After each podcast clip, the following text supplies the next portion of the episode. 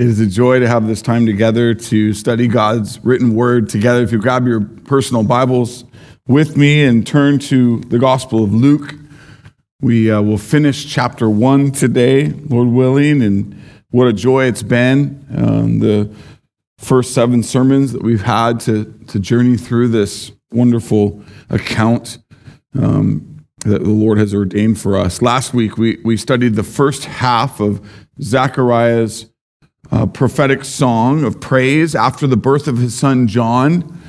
Uh, today we pick up where we left off in verse 74. But before we jump in, for anyone who's just joining us, let me just quickly remind you of the events that have unfolded here in chapter 1 that Luke has given an account of, amazing ways in which God has been at work. Uh, prior to the beginning of this um, of these events and the lives of these people, the Lord has been silent for 400 years. Um, and that's a long time. And so we begin in, chapter, in verse 5, chapter 1, to see that God breaks his silence and brings his word through the angel Gabriel to Zechariah. Zechariah is a faithful Jewish priest he has a faithful wife named Elizabeth. They're both very elderly, have lived long lives uh, for the Lord, and they are still without a son to call their own um, because God has ordained that Elizabeth be barren, uh, unable to have children. And they've prayed for a lifetime that it be God's will to give them a son. And the word that the angel brings to them is that God has heard their prayers and Elizabeth will bear a son and God will do amazing work to open her womb, and she would be pregnant. Uh, not only um, will she have a son, but a son will, who will be great before the Lord, who will do great things for the kingdom of God. He will be the announcer of the Christ, the long awaited Messiah, uh, to point um, the people to Jesus for salvation, for the forgiveness of sins. Uh, Zechariah, upon hearing this news, was filled with doubt because they were, again, very old. And so, how can this be? My elderly wife is going to bear successfully a son. So, the Lord chastises and disciplines him for his doubt and makes him unable to speak for the duration of the pregnancy. Um, surely, a work that the Holy Spirit has in store for him in that time. Um, during the pregnancy of Elizabeth, uh, we also are given testimony in this early chapter um, of the angel Gabriel visiting another in that community, the um, young teenage girl Mary, um, who is told that she too will bear a son, even though she is a virgin. And uh, that boy um, that she will give birth to is the Messiah, the promised Redeemer of God's people. Uh, Elizabeth goes on to successfully carry her child to full term and give birth despite her old age. And at the just the crescendo of all of these happenings, John is born. The Lord brings another miracle to give Zechariah his voice back. And with his first words, he sings praise to God for all that he is and has done. It is here, church, that we get to witness the words of his song of praise. Uh, that song begins in verse 67. Um, let me read you 67 and 68 for a little more table setting and reminder of where we are. It says, And his father, Zechariah, filled with the Holy Spirit, prophesied, saying, Blessed be the Lord God of Israel, for he has visited and redeemed his people. Notice with me again, church, that Zechariah is told to be filled with the Holy Spirit, and therefore his song of praise is also considered prophecy, meaning, what he's going to speak is the word of the Lord, and therefore it's the promise of the Lord, and therefore it's going to happen because God fulfills all of his promise. And so not only are we hearing this great song of praise to God from a faithful man, but we're really getting to hear what is going to happen um, in the the seasons to come, the work of the Lord, what he's doing and will do.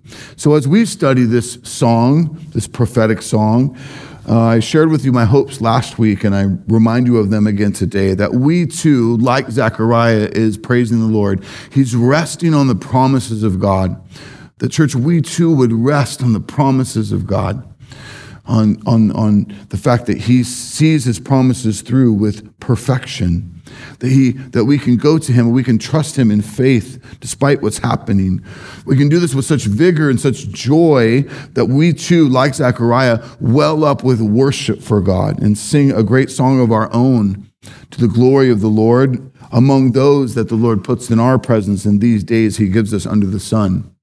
And so, with that, church, let's read the entirety of this prophetic song, and then we'll return to verse 74 and pick up where we left off last week. Luke 1 67 through 80. And his father Zechariah was filled with the Holy Spirit and prophesied, saying, Blessed be the Lord God of Israel.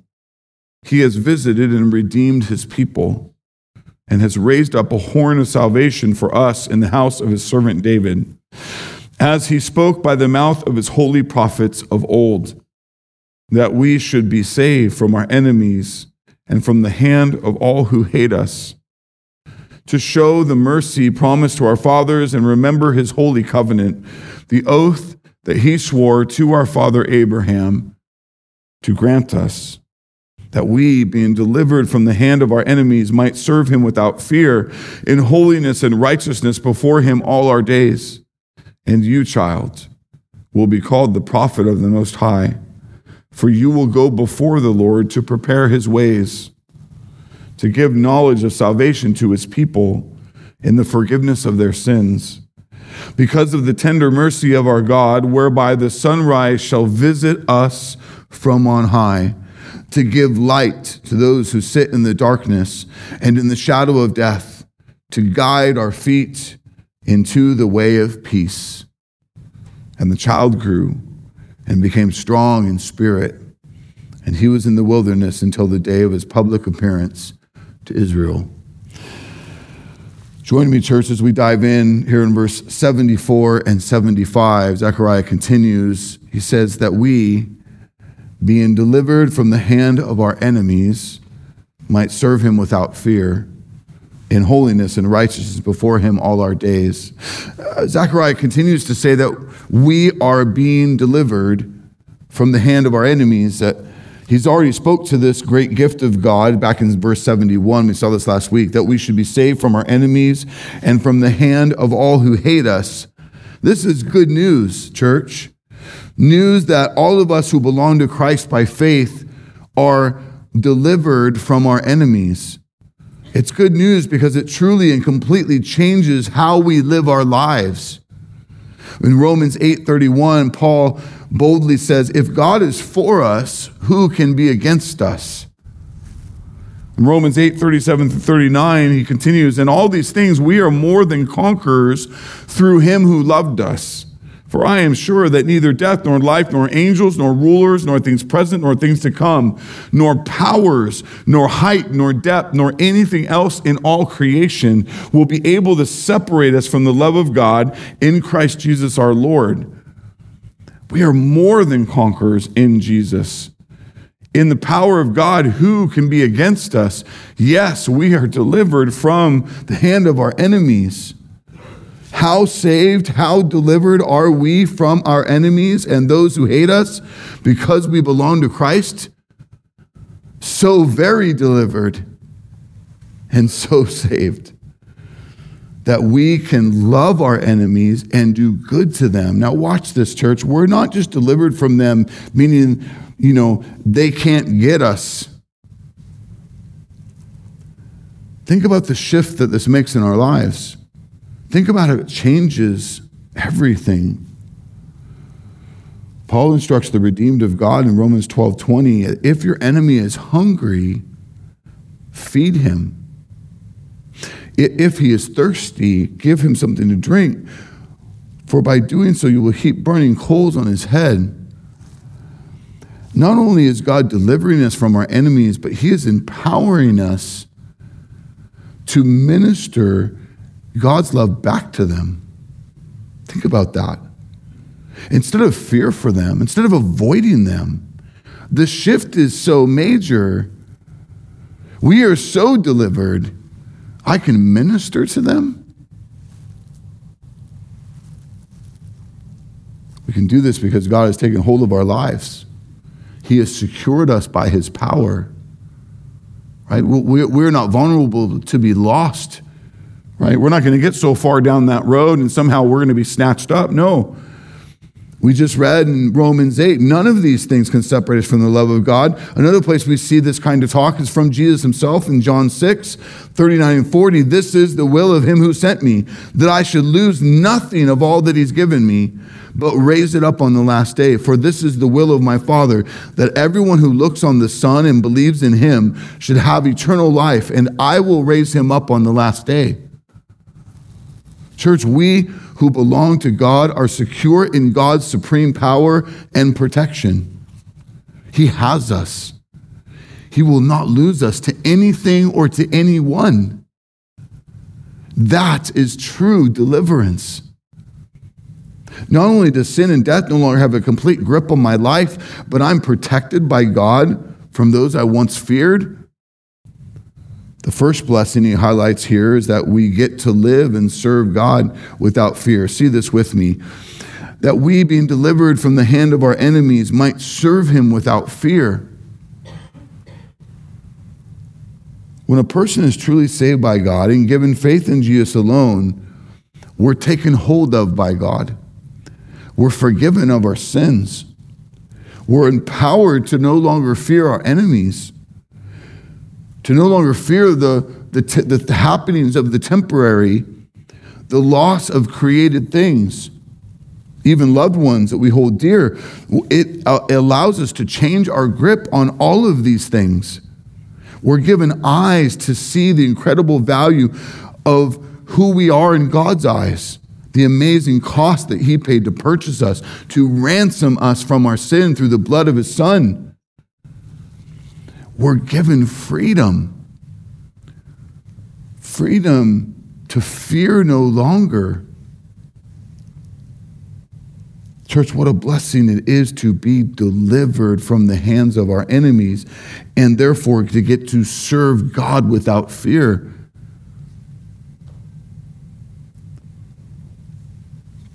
that we can walk into any place and know that whoever those enemies are, and however atrocious, however violent, however, if God has his people there to be redeemed, they will be redeemed.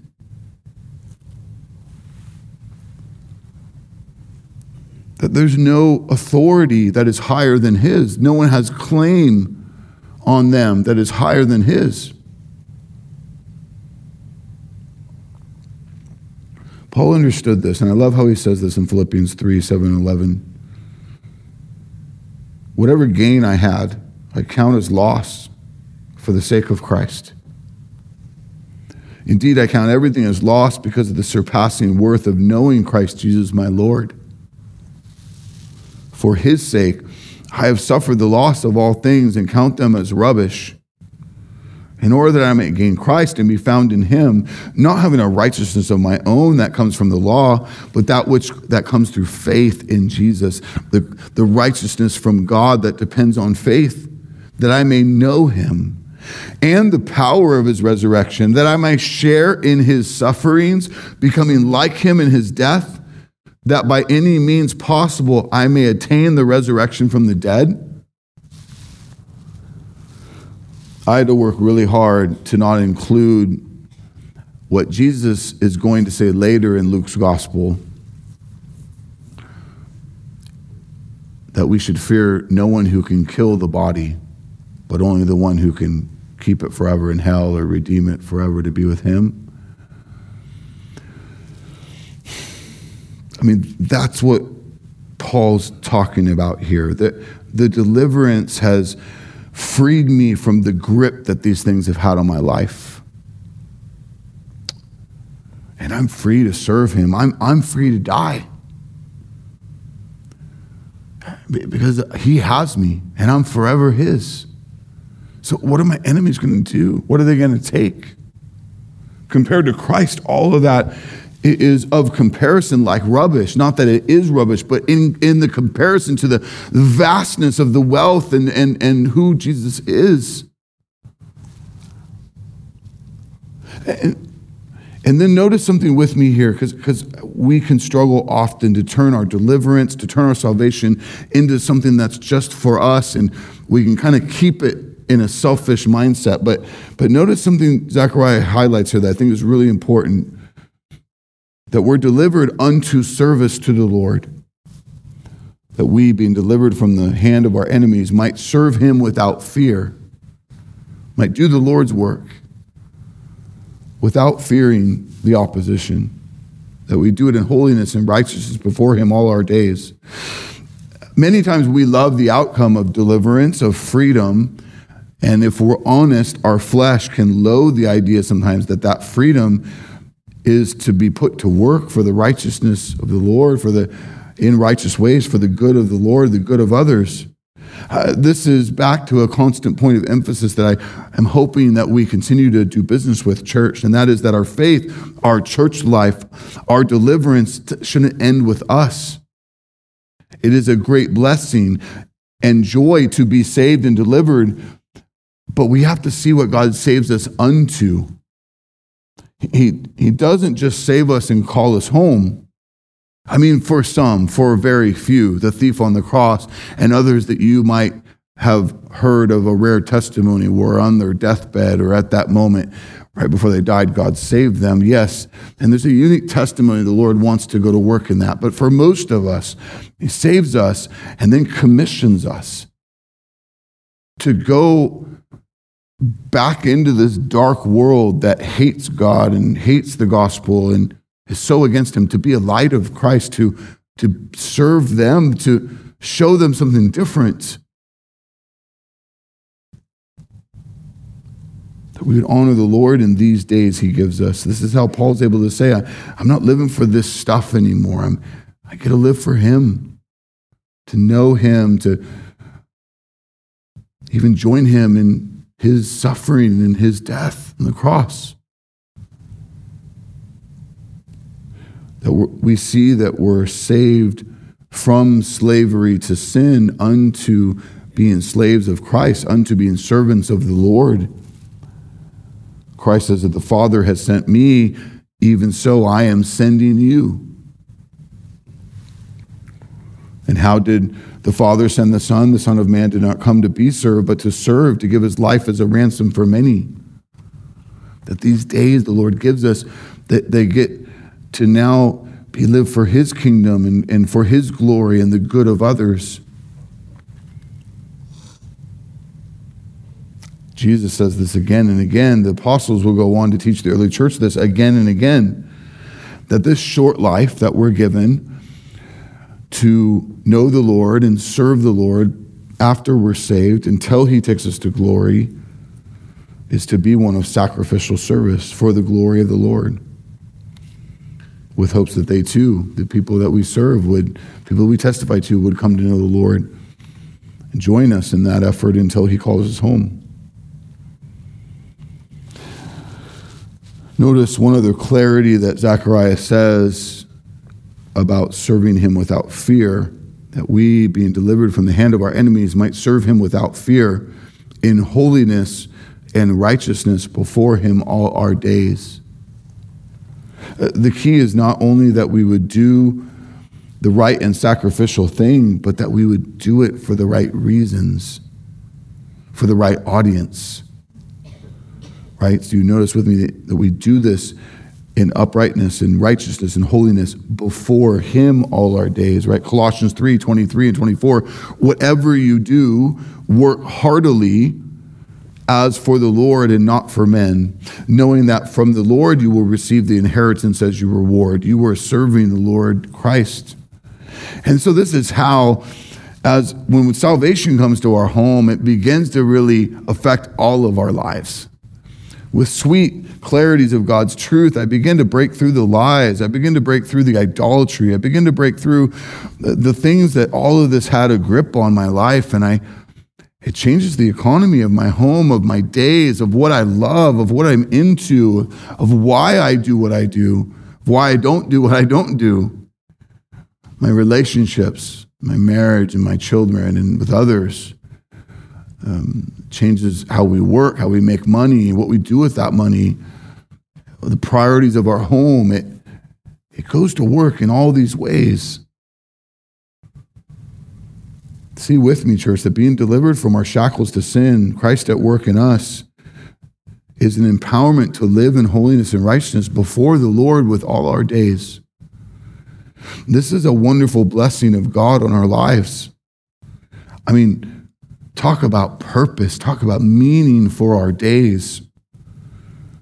We get to do this. This is what Zechariah is celebrating.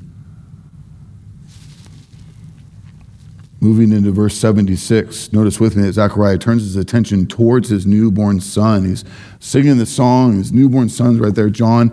He says, You, my, and you, child, will be called the prophet of the Most High, for you will go before the Lord to prepare his ways. Jesus, the Messiah, Son of God in flesh, is referred to as Son of the Most High. The angel declared this of him in verse 32 of this very chapter. He will be great. This is speaking of Jesus. And will be called the Son of the Most High. And here, just a number of verses later, Zechariah refers to his newborn son, John, as the prophet of the Most High. The angel of the Lord declared what Zechariah's child, John, would do back in verse 15 through 17 that he will be filled with the Holy Spirit even from his mother's womb. He will turn many of the children of Israel to the Lord their God. He will go before him in the spirit and power of Elijah to turn the hearts of the fathers to the children and the disobedient to the wisdom of the just, to make ready for the Lord a people prepared. Consider with me the words of the last prophet of the Lord to speak the Lord's words before those 400 years of silence we find that in the book of Malachi, chapter 4. And if you look down with me to verse 5 and 6 of that chapter, Malachi prophesied, he said, Behold, I will send you Elijah the prophet before the great and awesome day of the Lord comes.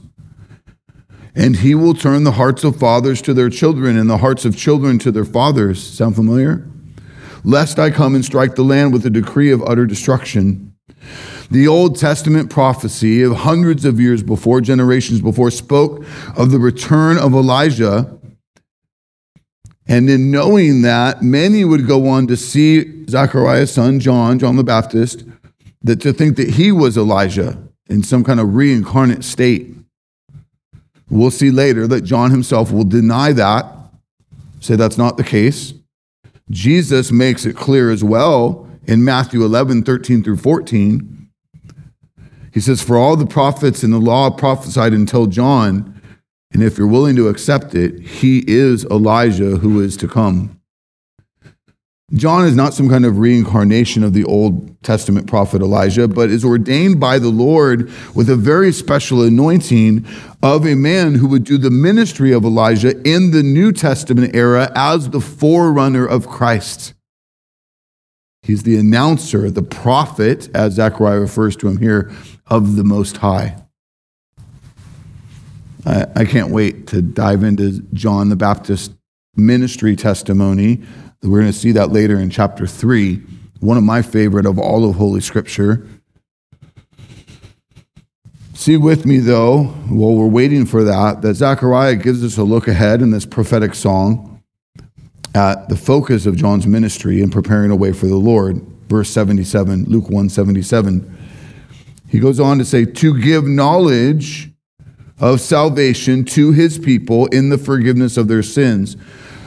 John, as prophet of the Most High, will give knowledge of salvation to his people in the forgiveness of their sins.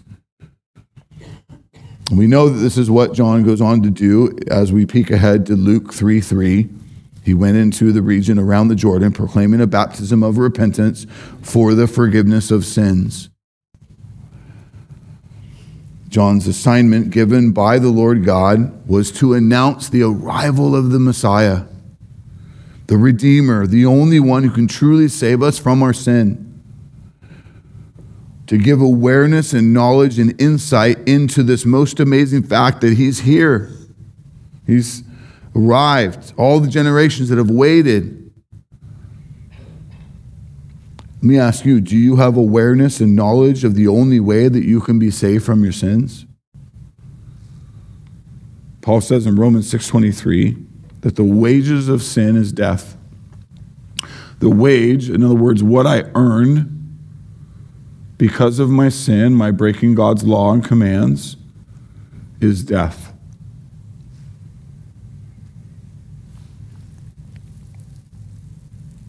Is separation from the holy God who is life and life eternal. In our sin, because of our sin, we experience spiritual death. That means even though you are alive and seemingly doing well, that apart from Jesus, salvation, faith in Christ alone, you are spiritually dead. This means that you have a real and complete separation from the one who is life, God Himself.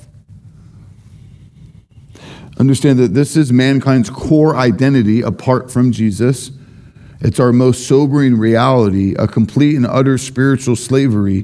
Paul says it this way to Titus in Titus 3 3 For we ourselves were once, speaking of about Christians before they were saved, were once foolish, disobedient, led astray, slaves to various passions and pleasures, passing our days in malice and envy, hated by others and hating one another. You don't have to say, amen. I know that really applies well to a life lived before Jesus. All the ways we live for ourselves and not for the glory of the Lord, all the ways that life was hard and broken, full of misery. God warned Adam that this would happen if Adam, as our federal representative, our federal head of mankind, chose to disobey God.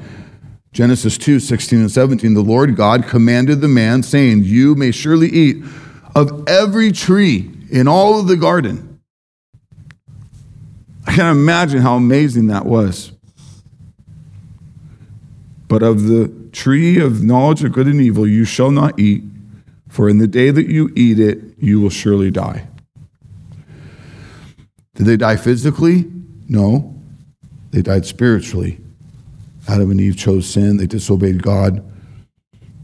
Sin came into the world through one man, Adam. And we who are given that seed of sin practice and continue sin, our own lives We're separated, therefore, from the holy God, rightly. Adam and Eve were cast out for their defilement, and that's God's perfect legal sentence, a just rendering of the judge. Why? Because God cannot and will not relax his holiness, or he's not holy, perfect, pure. So, what must be done then if we are in death? Right? A righteous sentence for our sin, a perfect legal sentence for violating God's holiness and his command on us. What must be done for us to be made spiritually alive? Death must be paid.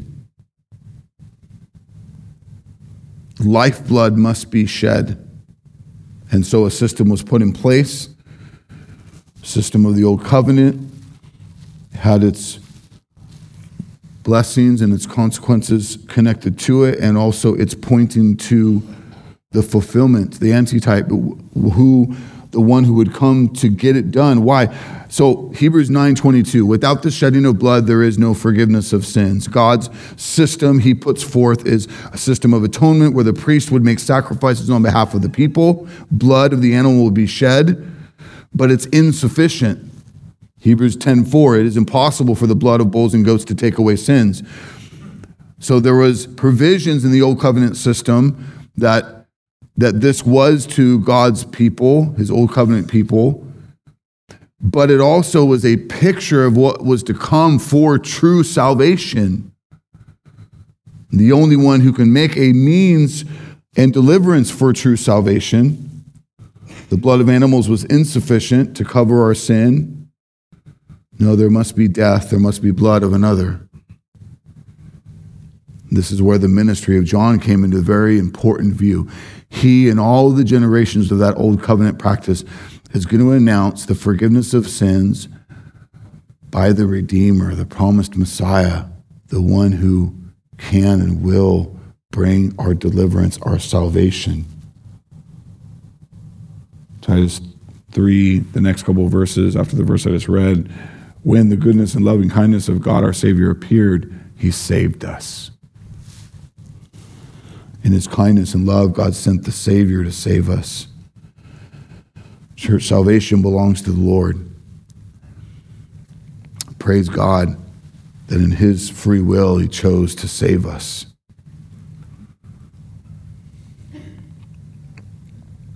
I think, especially when we slow to consider the depth of our condition in our slavery to sin, in our spiritual deadness.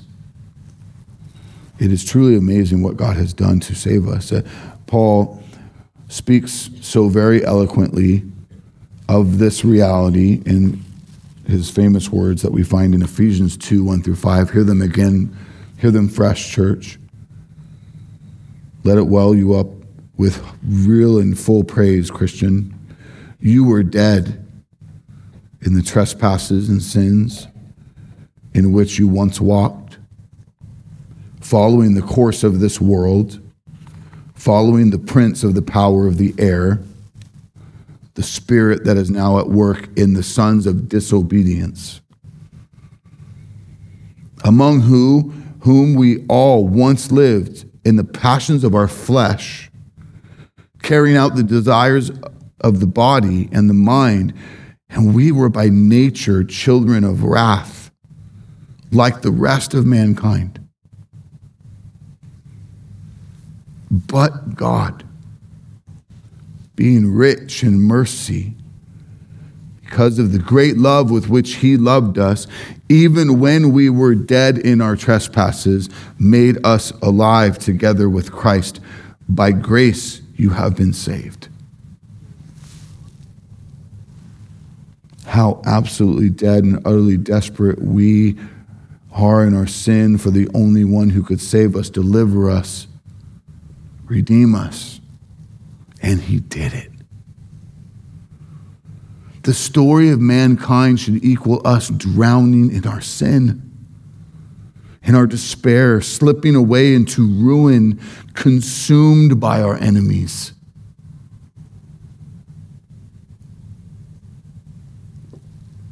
Feel the weight of our condition in death, our condition in slavery to sin, our condition as children of wrath. He owed us none of his love and His mercy and His grace.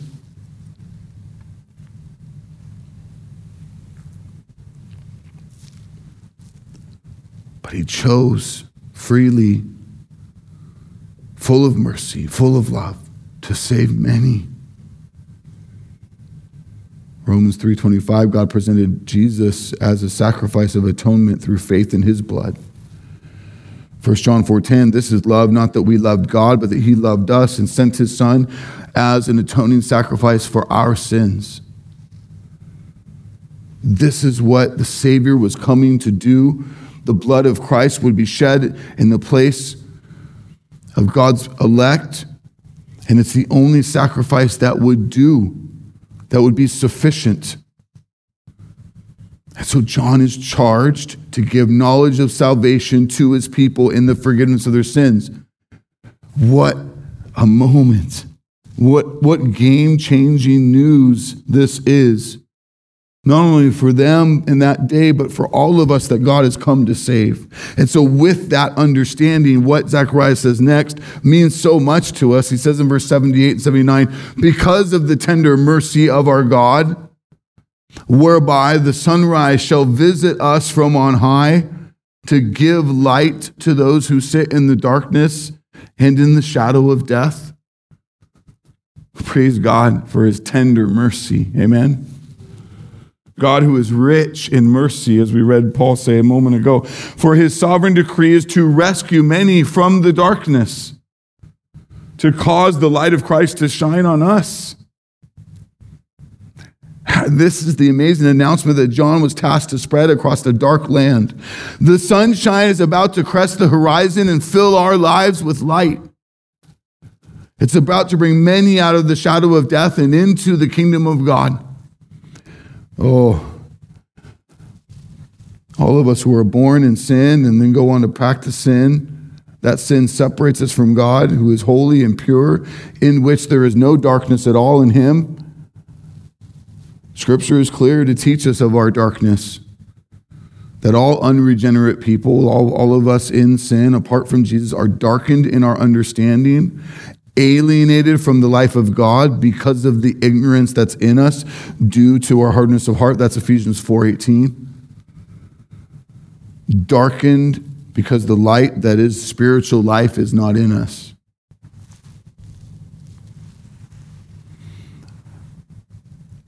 The Apostle John has a gospel account. In the first chapter of his account, he says this John 1 6 through 8. There was a man sent from God whose name was John. He came as a witness to bear witness about the light, that all might believe through him. He was not the light, but he came to bear witness about the light. John the Baptist, Zechariah's son, the messenger, the announcer, the forerunner. His assignment was to testify and announce the coming of the light.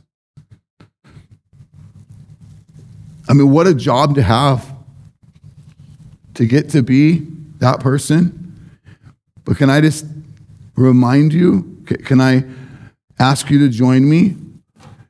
We too are commissioned with the same task today. We too are to let the light of Christ shine bright, to not keep it under a basket, that, that those that God puts in our path would see it and by his holy decree believe and be saved. We are to be his witnesses. We are to be his, the, the announcers of this gospel news today.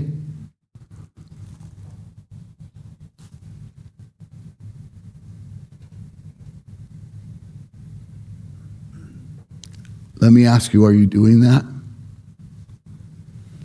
Do you love the light that is Christ so much that you can't keep your mouth shut? That you see that that drive, that shopping moment, that classroom, that dinner table, that walk down the street is an opportunity to shine the light in the darkness.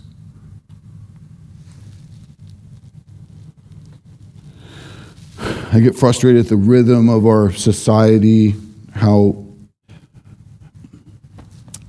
pleased we are just to stay removed from people, kind of create our own little path and get really comfortable and not want people to mess with it. We, we have these uh, vehicles of metal that we get to drive around secluded from others. And, and we get to sneak into our houses and close the garage door so I don't have to interact with my neighbors.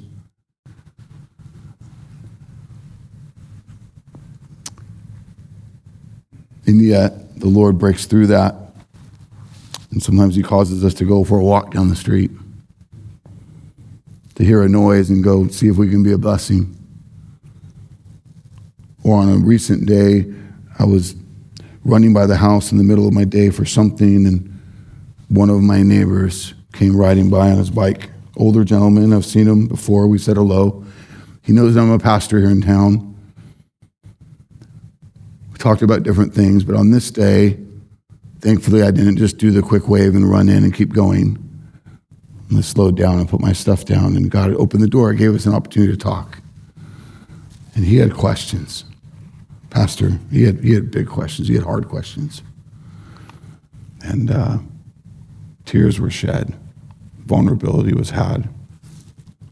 And uh, I'm hopeful to get more time with that neighbor to be a light of Christ to him. It's a joy when God ordains to interrupt the flow of our day we get to be a witness of his light to people around us. Let's leave this place today looking for those, right? Making time and room to take advantage of those. Some of the best parts of our day.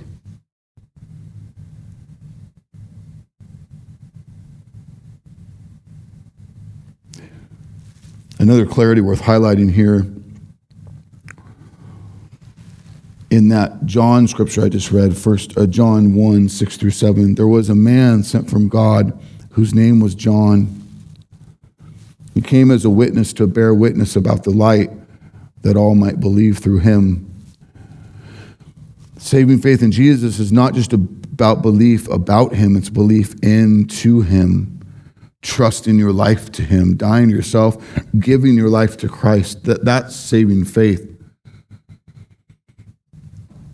And my prayer is that any of you who are listening to this today, maybe walked through these doors or are listening later, who are not yet believing into Him, you don't belong to Jesus.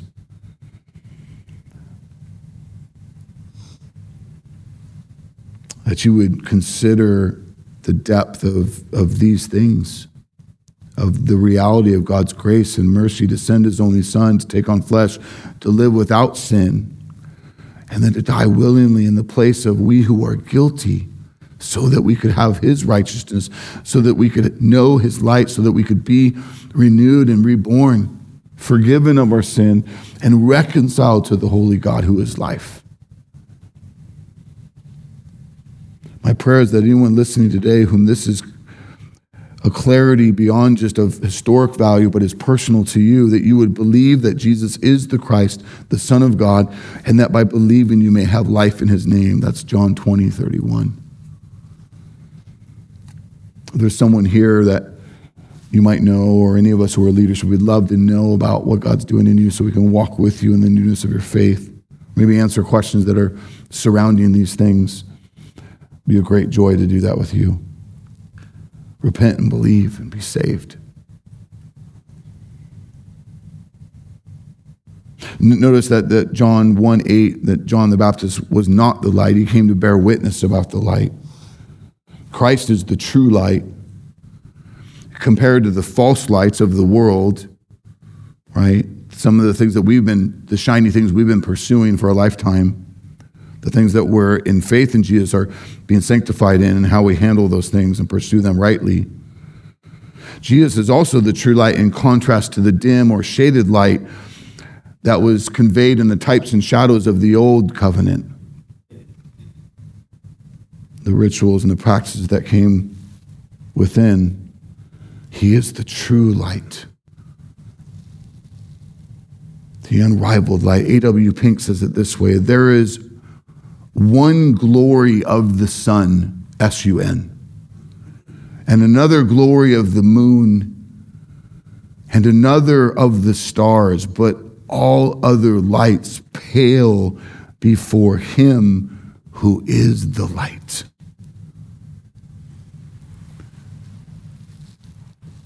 So hear these words again because of the tender mercy of our God, whereby the sunrise shall visit us from on high to give light to those who sit in the darkness and in the shadow of death. He's doing that. He came to do that, and he's still doing it. Yes, we walk through the valley of the shadow of death, but he is with us, church. And he's at work and he's saving more. This is the good news that we've come to know and celebrate. Jesus himself said in John 8 12, I am the light of the world. Whoever follows me will not walk in darkness, but have the light of life. Paul said in Colossians 1 13 and 14, For he has rescued us from the dominion of darkness and brought us into the kingdom of his Son he loves, in whom we have redemption, the forgiveness of sins. You can't light your own way. You can't produce a shiny enough of a light or a life that the Holy God sees you as righteous. No, He needs to look upon you and see the amazing, immense illumination of Jesus, the light that is Christ. Without Him, you and I are powerless to escape the darkness. And, and, and without Him, we're not going to make a way of sanctification in our life in this valley of the shadow of death. We need to be so reliant on Him, so walking with Him, seeing Him that He's with us, empowering us, moving shaping us. That, that's, that, that's those wonderful words of Psalm 23. We'll close our hour to sing them together.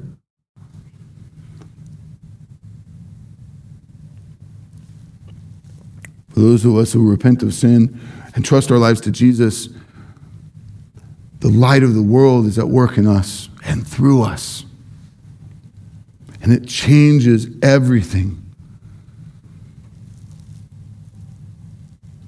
1 John 1 5 through 7. This is the message we have heard from him and proclaimed to you that God is light and in him is no darkness at all. If we say we have fellowship with him while we walk in the darkness, we lie and we do not practice the truth. But if we walk in the light as he is in the light, we have fellowship with him and with one another.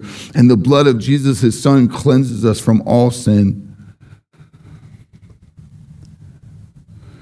Unbeliever, confess your sin and trust Jesus and know the light believer who has trusted Jesus, walk in that light.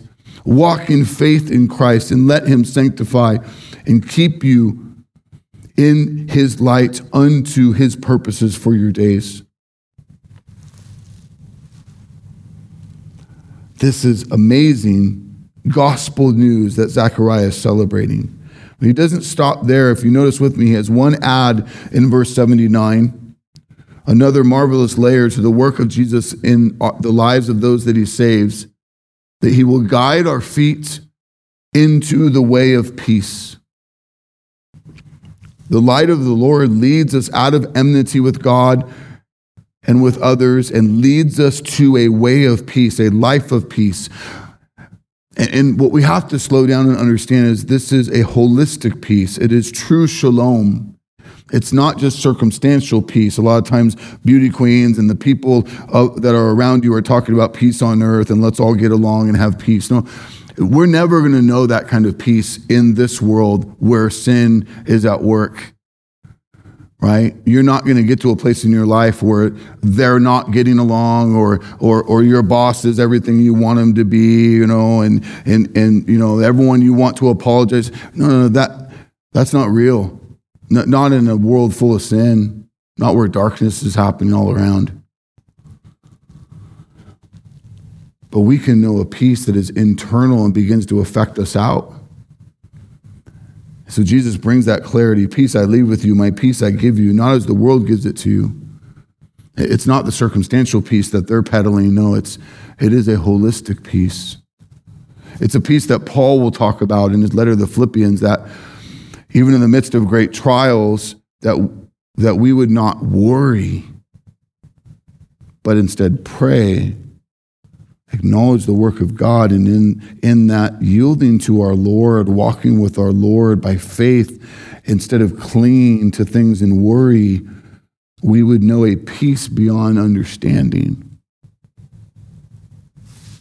Why? Because my circumstances are all better? No, the, the storm is still raging. The loved one's still about to die. The injustice is still about to throw you in jail. But you're not worrying there. You are yielding to the Lord in prayer. You are walking in the light of Christ, and there is a peace that you are experiencing that is beyond understanding.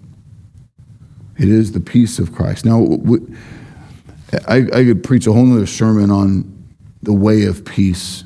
Uh, and I want to not do that this morning, especially because where we're about to go in chapter two is going to have some really important talk of what Christ is as peace in our lives. So we're, we're going to get to more of that soon. But I do want us to pause enough this morning to do business with the fact that Jesus is peace. We can't have true and lasting peace without him. Without his work on the cross. First, Isaiah 53 3, he was pierced for our transgressions, he was crushed for our iniquities. The punishment that brought us peace was upon him, and by his wounds we are healed. This is the work of the deliverer. The good news that Zechariah is proclaiming that his newborn son John is going to go on to announce about the arrival of the Messiah, the Savior. Uh, listen just again to this kind of final portion of this song, 76 through 79. You, child, will be called the prophet of the Most High, for you will go before the Lord to prepare his ways, to give knowledge of salvation to his people in the forgiveness of their sins. Because of the tender mercy of our God, whereby the sunrise shall visit us on high to give light to those who sit in the darkness and in the shadow of death, to guide our feet into the way of peace. Do you notice that Zechariah includes himself in that last portion of verse 79? To guide our feet into the way of peace. Oh, how we need the Lord to guide our feet unto the way of peace. That we would trust in Jesus alone, that we would abide in Jesus alone. Therefore, we would be true peacemakers, as he'll speak of later. Jesus will say, Blessed are the peacemakers, for they will be called sons of God no longer slaves to sin, no longer separated from the holy God, no longer at war with everything. Peacemakers, clinging to the truth of God, walking in the love and mercy of God in the way of peace. What a blessing, church, it is to belong to Christ. Amen. What an amazing moment this was in the life of Zechariah. What a testimony of God's eternal plan to redeem his people unfolding in this moment. After the conclusion of the testimony of this song, Luke, narrating these things, says in verse 80 The child grew and became strong in spirit, and he was in the wilderness until the day of his public appearance to Israel, speaking of John his young life until the, his public ministry that God ordained him to do began, till it was time. Not yet time, right? He, John's just born, he's a baby. Jesus is in the womb of Mary, not yet born, right? Jesus is not going to begin his public ministry until the age of 30. So these two are going to grow.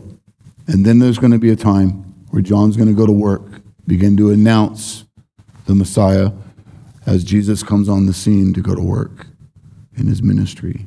I want to save a further explanation and look into his life until that ministry, um, until we get to chapter three and really look to John's ministry. We'll peek back and consider what these days have been to him as he gets to work.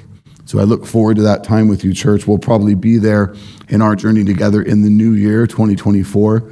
Um, why? Because we're just finishing chapter one, and we get to turn now to chapter two. And if you have any understanding of your holy scriptures, chapter two has some text that you're probably very familiar with, even if you're brand new to the Holy Bible. The birth of the Messiah, the, the Advent, right? And so we're going to arrive at some Christmas narrative a little before the Advent uh, of December uh, but it's going to spill right in. It's going to be a wonderful time to be um, getting to Christmas a little early, church. Um, so praise the Lord. Looking forward to that time with you, Lord willing, next week. Today, let's join Zechariah in seeing and savoring God's amazing grace and mercy to save so many of us who are guilty through and through. Let's join Zechariah to take hold of the life that God has saved us to live in these days, serving unto our Lord, testifying of the light of the gospel. Not only would we be saved by his grace, but we'd be sanctified by that grace as well. And it'd be his holy will that many more around us come to saving faith. That we, being delivered from the hand of our enemies, might serve him without fear in holiness and righteousness before Him all our days. Pray with me, church. Father, we thank you for this time together. Um, the, the joy it is to slow down the busyness of our lives, of our routines, to make a way to really have Sunday morning be an offering of first fruits. Uh, the very first commitments of our week would begin with time in your word together time together in corporate song and prayer, fellowship, serving in the church. What a blessing it is, Lord, to slow and have this day set apart for you, to worship you, to honor you. that our heeding and hearing and processing these things would not now end at the end of the sermon, but in many ways we just begin to circle back to this text throughout our hours and days to come, to speak of the things that we're coming to understand with others as we go about our days. Lord, use us for your holy purposes today, if, if you're willing tomorrow. Help us to overcome selfishness and the sin that constantly is knocking at our door. We'd walk in your grace. We'd grow in sanctification. We would have faith in you. Thank you for the words of David in this beautiful Psalm 23. Let it be a wonderful way to conclude our time together today as we worship you. In Jesus' mighty name we pray. Amen. Let's sing together, church, and I'll come back.